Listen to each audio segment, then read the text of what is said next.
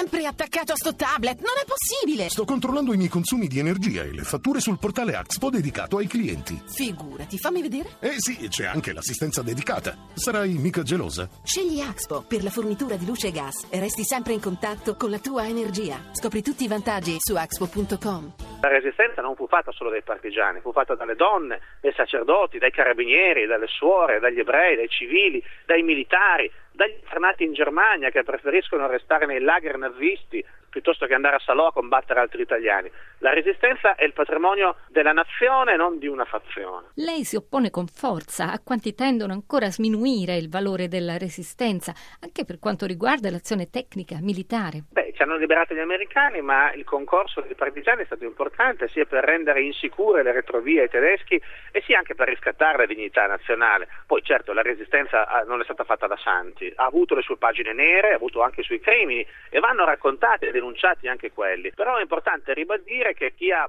combattuto i nazisti ha fatto la scelta giusta e chi ha combattuto accanto ai nazisti ha fatto la scelta sbagliata. Le testimonianze che lei ha raccolto e pubblicato nel libro Possa il mio sangue servire commuovono profondamente. Lei scrivendo si è commosso? Sì, moltissimo, soprattutto nel leggere le lettere dei condannati a morte che scrivono ai figli dicendo per piacere studiate, perché lo studio è un mezzo di elevazione sociale ma anche un modo per costruire un'Italia migliore e più giusta. Anna Longo, GR1.